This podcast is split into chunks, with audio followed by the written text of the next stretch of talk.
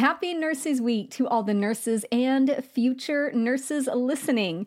To celebrate, I'm having a 20% off sale on Study Sesh. This is my private podcast that features over 140 episodes to help you study on the go. Formats include pod quizzes, power hour deep dives, drills, and case studies. If you're tired of sitting at your desk or staring at a screen, but still want to review for nursing school, it's time to check out Study Sesh. Go to straightanursingstudent.com and click on courses in that top menu bar. That's straightanursingstudent.com and click on courses in the menu bar. See you there.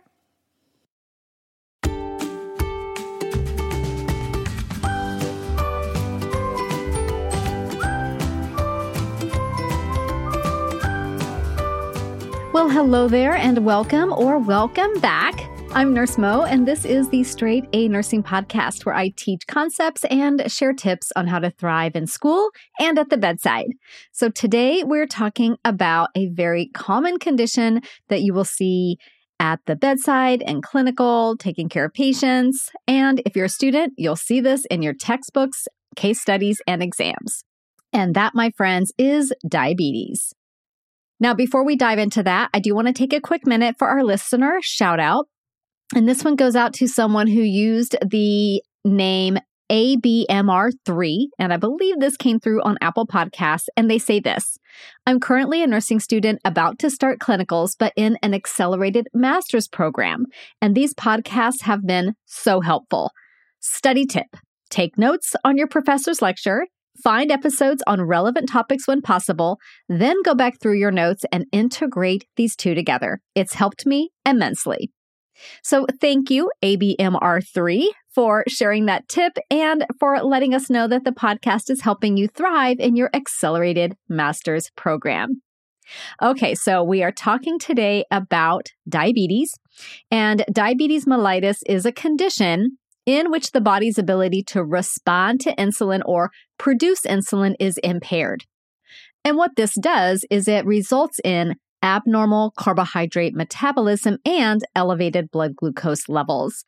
So, in this episode, you'll learn the basic things to know about diabetes so you can feel confident at the bedside or on nursing school exams, including your NCLEX.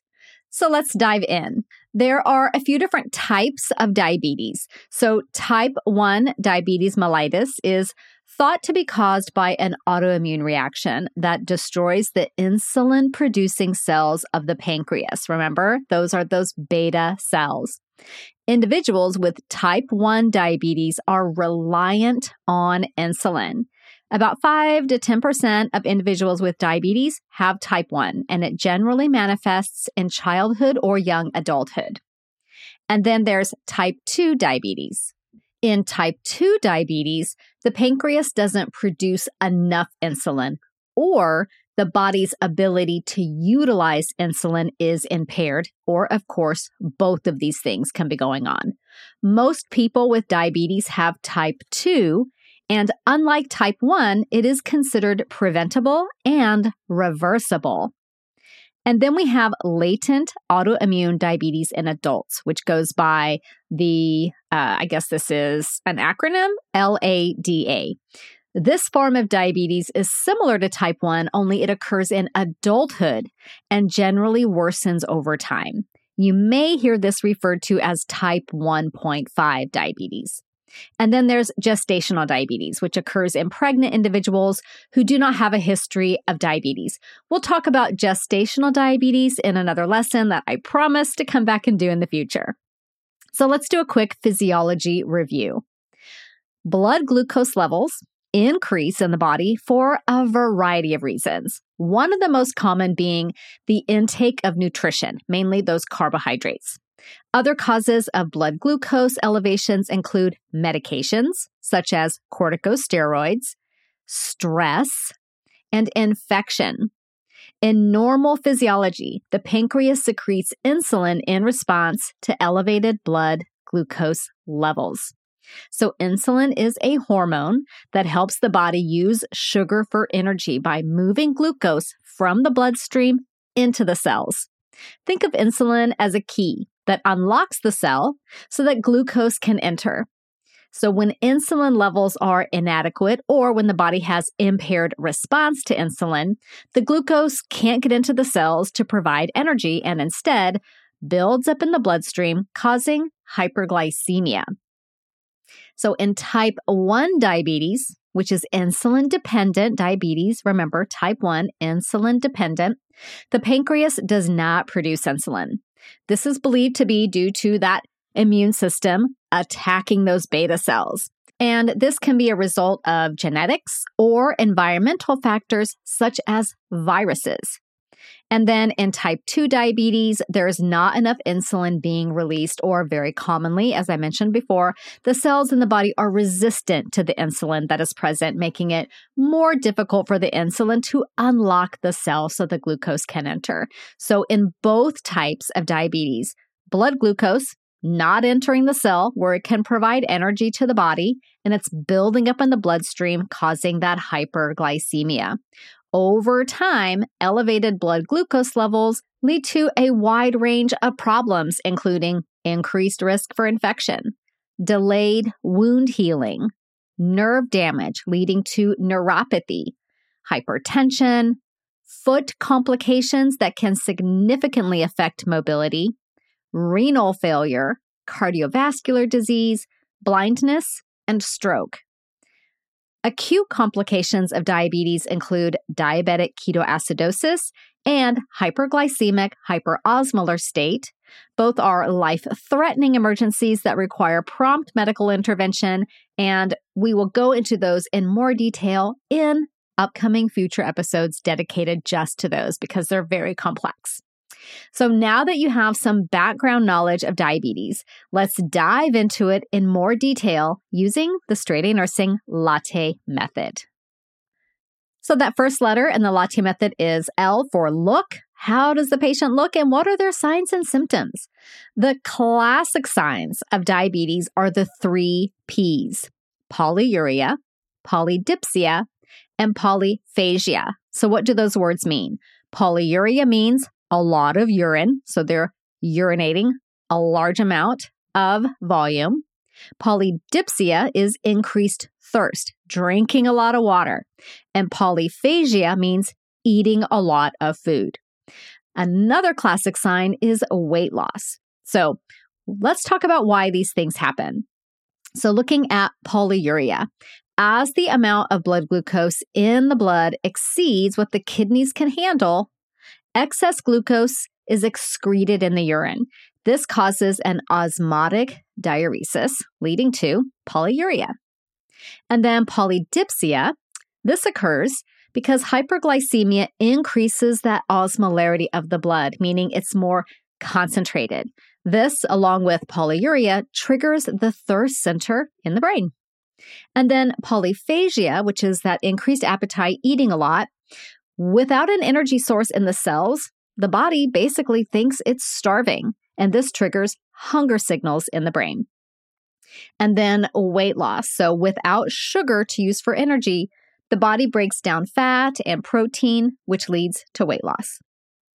Now, other things you may notice about a patient with diabetes include fatigue, blurred vision, wounds that don't heal, numbness and tingling in the hands and feet due to peripheral neuropathy, which can be quite painful.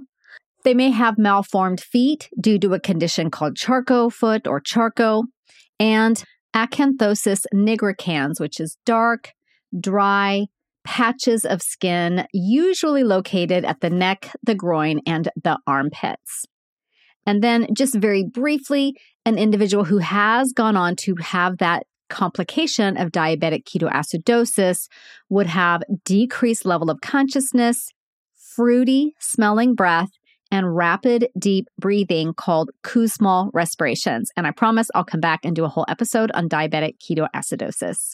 Now, note that the signs and symptoms of diabetes are not just related to hyperglycemia hypoglycemia can occur as well. So, common signs and symptoms of hypoglycemia include shakiness, irritability or confusion, sweating, palpitations, headache, dizziness, and hunger. So the next letter in the latte method is an A, and this stands for assessment. How are we going to assess our patient? So the key assessment for a patient with diabetes is measuring that blood glucose level. This is most often done using a finger stick blood glucose test, but can also be measured from a lab draw. We'll talk about that in more details when we get into the specific tests and what the lab values mean. Some other key assessments for a patient with diabetes include monitoring for signs of hypoglycemia, assessing skin for non healing wounds, especially on the feet. So, sometimes a patient with diabetes, because they have that peripheral neuropathy, they lose sensation in the feet. And if there's even just a small pebble, for instance, in their shoe, they wouldn't necessarily feel that. Someone with normal sensation in their feet feels it right away, takes their shoe off, gets the pebble out, goes on about their day. But somebody with peripheral neuropathy, secondary to diabetes, wouldn't necessarily feel that pebble and they would walk on it all day long. So the pressure from that pebble in their shoe combined with skin that does not heal well, that has impaired skin integrity, sets them up to have these really difficult non healing wounds. And the feet are a common place for that. You want to assess for numbness or tingling associated with peripheral neuropathy and monitor their intake and output, especially if their renal function is impaired. And then any complications that they have specifically secondary to their diabetes, of course, you're going to be assessing each patient for those things as well.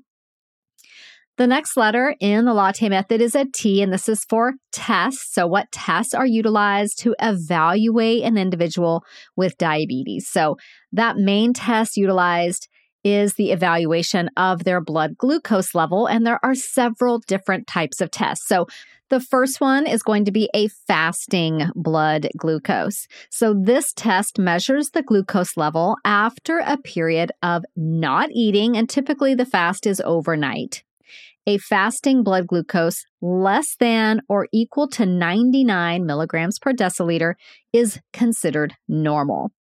If the patient has a level between 100 and 125, this is considered prediabetes, and a level above 125 milligrams per deciliter is considered to be diabetes. So, again, a fasting blood glucose less than or equal to 99, that's normal. 100 to 125 is pre diabetes, and a level above 125 is considered diabetes. And then the next type is the random blood glucose. This test measures the glucose level at a random time, not related to meal times or fasting. A level above 200 milligrams per deciliter is considered diagnostic for diabetes. And then we have the glucose tolerance test. So, this test measures your blood glucose level after ingesting a specific amount of glucose. So, the individual ingests the glucose and then has their blood sugar conducted one hour, two hours, and maybe also three hours later. So, if after that two hour mark, the blood glucose is below 140 milligrams per deciliter, this is considered a normal result. If it's between 140 to 199 at that two hour mark after ingesting the glucose, this is considered prediabetes. And anything at 200 milligrams per deciliter and above is considered diabetes. So that's the glucose tolerance test. And then, of course, we're also testing before meals. If we have a patient who has diabetes, we're going to be checking their blood sugar before their meals and at bedtime. That's AC and HS. AC means before meals. That's your medical timing abbreviation. That means before meals, AC. And HS means hour of sleep or again at bedtime. Sometimes the MD may order a 2 a.m. check to prevent nocturnal hypoglycemia. And then other patients will get their blood sugar measured every four hours. So if you have a patient who's on continuous tube feeding, or a patient who's maybe on TPN or NPO for an extended period of time, then we check their blood sugar around the clock every four hours. That's a very common standard. And then, of course, if they have a complication like diabetic ketoacidosis, for example, that's going to be much more intense evaluation of their blood sugar. A patient on an insulin infusion with diabetic ketoacidosis is going to have their blood sugar checked much more often, such as hourly. So, those are the key kind of blood glucose tests utilized. And then there's also something called the HbA1c. And this looks at the average blood glucose over the past three months. A normal result is less than 5.7%. And then prediabetes is a result of 5.7 to 6.4%. And a result of 6.5% or higher is considered diabetes. So looking at the HbA1c, and you may just often hear this called the A1C for shorthand. Anything below 5.7 is normal. Prediabetes is 5.7 to 6.4, and 6.5 and higher is diabetes. I'm Jane Perlez, longtime foreign correspondent and former Beijing bureau chief for the New York Times. I've been a foreign correspondent in lots of places Somalia, Indonesia, Pakistan, but nowhere as important to the world as China. I mean, China is not dropping anti democratic paratroopers into Montana. But of course, we did see things like the weather balloon slash spy balloon riveting the whole country for a week. This is Face Off, an eight part series in which we'll take you behind the scenes to key moments in the tumultuous US China relationship. We'll speak with a diplomat, a spy, a tech reporter, a US admiral, even Yo Yo Ma. Plus, my pal and noted China historian Rana Mitter joins the conversation. We'll look at what's driving the two nations apart and explore whether anything can help bring them back together. Face Off launches April 9th. And then, of course, if the patient has a specific complication from their diabetes, they will get additional evaluation for those things. If they, for example, have problems with their vision, they will get vision testing. If they have issues with their kidneys, they will be getting labs to look at their kidney function, etc. So the next letter in the latte method is another T, and that stands for treatments. How do we treat somebody who has diabetes? So type 1 diabetes is treated with insulin and type 2 diabetes is treated with insulin, non insulin anti diabetic medications, and lifestyle changes. So, insulin therapy is that mainstay of diabetes treatment. It involves various types of insulin, and treatment plans vary from patient to patient. So, one way the patient may get insulin is with sliding scale insulin. So, with sliding scale insulin, the dose is dependent upon the blood glucose level. You may also hear this called correctional insulin. So you measure the patient's blood glucose and then you look at your orders, and they're going to get different amounts of insulin depending on what their blood glucose level was. It's a sliding scale. Next is nutritional insulin. Some patients will get a dose of insulin with each meal, which is calculated based off how many carbohydrates are in the meal. This is their nutritional dose. And then we have basal insulin. This type of insulin provides steady, continuous blood glucose control. A lot of times, these injections are given once per day. And then we have IV insulin. In severe cases, the patient may need a continuous insulin infusion. So let's talk a bit about insulin. Insulin is characterized by how quickly it takes effect. So, rapid acting insulin takes effect within 10 to 15 minutes and is typically administered just prior to eating. Examples of rapid insulin are insulin Lispro, which is Humalog, and insulin Aspart, which is Novolog. And then we have short acting insulin, which has an onset of 30 to 60 minutes and is often used in continuous IV infusions. An example of a short acting insulin is Humulin R, or what we often just call regular insulin. And then there's intermediate insulins. These are used once or twice a day and are combination mixtures of insulin which contain protamine. And protamine is an ingredient that causes the medication to have a longer lasting effect than a rapid or short acting insulin. So the protamine is what gives intermediate insulins their cloudy appearance.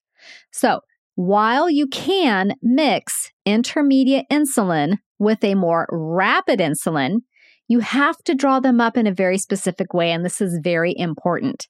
So, what you do is you draw up the shorter acting insulin first so that you don't accidentally inject protamine into the short acting insulin vial. If you injected protamine into the short acting insulin vial, this would affect its availability, right? Because protamine is what gives the insulin a longer lasting effect. You may hear this referred to as clear before cloudy. And that's because shorter acting insulins are clear and the intermediate one with the protamine is cloudy. So draw up clear before cloudy. Examples of intermediate insulins are Humulin N and Novolin N. You may hear these simply referred to as NPH insulins. And then combination insulin is a mixture of a shorter and intermediate acting insulin. These are named by the percentage of each type of insulin. For example, Humulin 7030 has 70% intermediate insulin and 30% short acting insulin. And then there are basal insulins. These take effect in about an hour and have no peak. They provide steady blood glucose control for up to 42 hours, depending on which one you're using. Examples of basal insulin are insulin glargine, which goes by the brand name Lantus, and insulin degludec, which goes by the brand name Tresiba. Now, there are also quite a few non insulin PO and injectable medications, which I discuss in another episode. And that is episode 115. So if you want to dive into this a bit more, go and check out episode 115. One very common medication that is used as a PO medication for the treatment of type 2 diabetes is metformin. Metformin works by decreasing gluconeogenesis and making skeletal muscle tissue more sensitive to insulin. Kind of cool, right? Now, a common adverse effect with metformin is GI upset, though it can also cause weight loss, which is considered a desirable effect in most individuals. A key thing to know about metformin is that it is not compatible with IV contrast and will be held for 48 hours after contrast is used in order to prevent serious renal damage.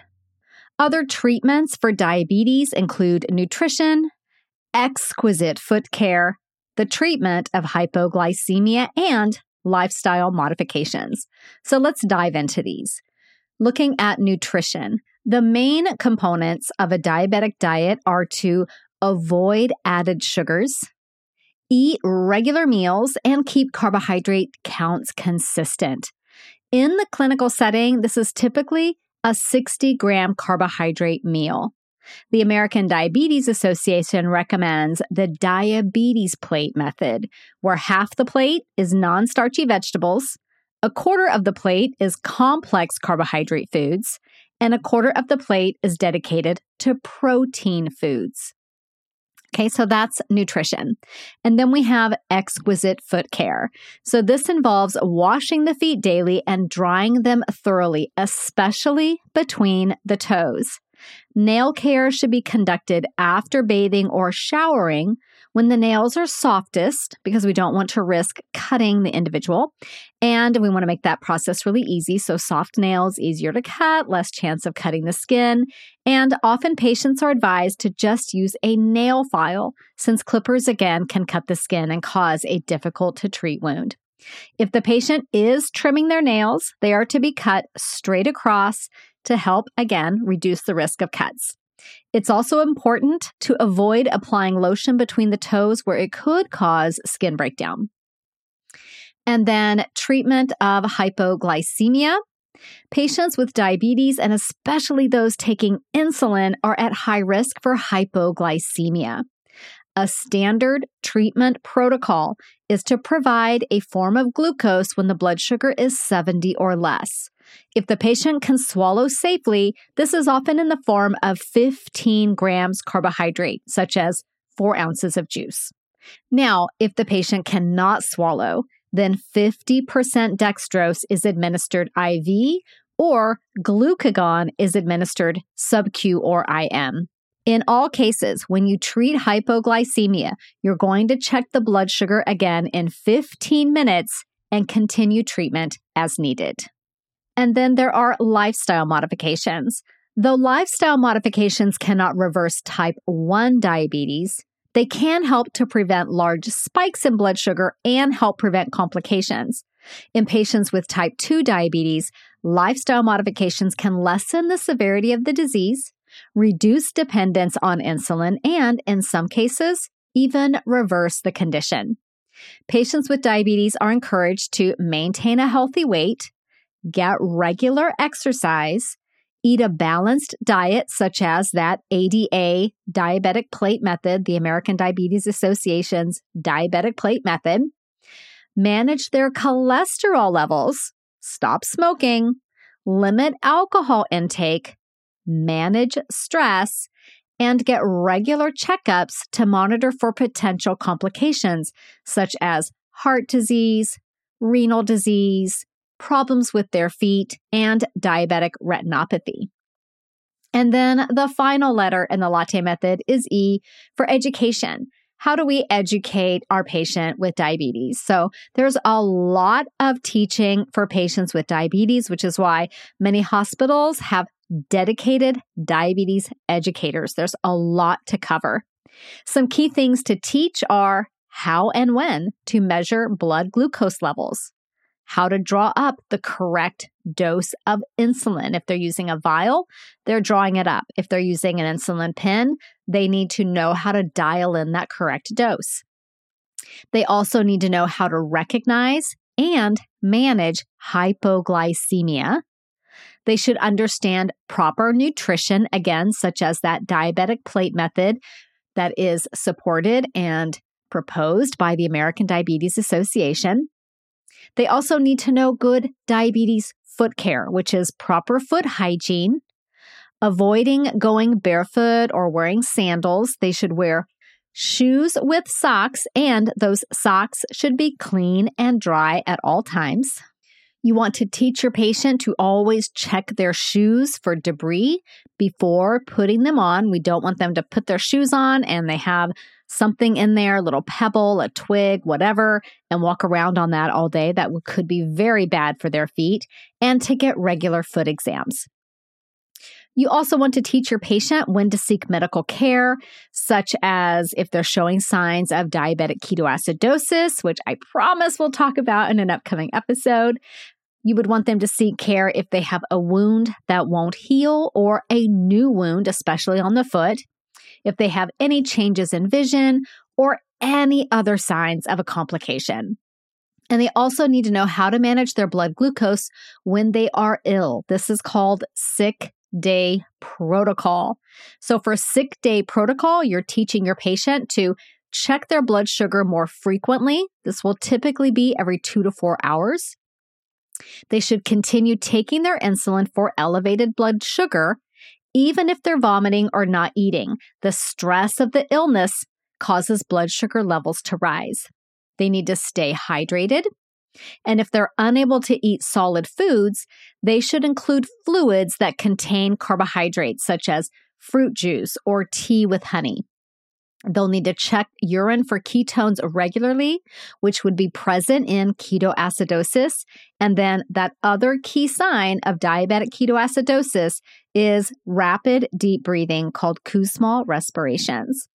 And the patient should be taught to seek medical care if they are unable to take their insulin. If blood sugars remain elevated despite insulin therapy, or if they're showing signs of dehydration or ketoacidosis. And then another thing I like to include when I'm thinking about a patient plan of care is the evaluation. So, how would you evaluate the effectiveness of your interventions? So, if the patient's hyperglycemic, the goal is a normal blood glucose level. That's how you would tell that your intervention was successful. Other indicators that interventions have been effective could be things like the patient is free of diabetes complications or free from worsening complications. Another sign that your interventions have been effective might be the patient stating an understanding of how and when to take medications. They're understanding your teaching. And another one maybe would be a normal HbA1c. So, there you have it, your quick guide to diabetes. I hope this was helpful to you. And if you found it helpful, please consider subscribing to the show, leaving us a rating, leaving us a review on Apple Podcasts or Google Podcasts or Spotify or wherever you get this podcast. It really helps more nurses and nursing students find the podcast. So, in a way, you're helping others too. So, I will see you back here next week we are diving into cardiomyopathy next week. So I'll see you back here for that. Bye for now. This podcast is brought to you by Straight A Nursing.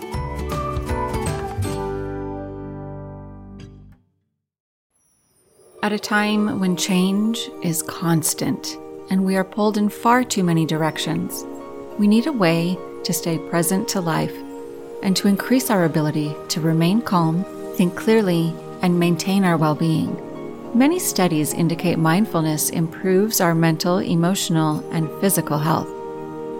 On a mindful moment with Teresa McKee, you can learn how to practice mindfulness and enjoy its many benefits. Tune in for guided meditations and to hear tips and advice from some of the most respected experts in the fields of mental health and mindfulness the world truly can be a better place. It all starts with a mindful moment.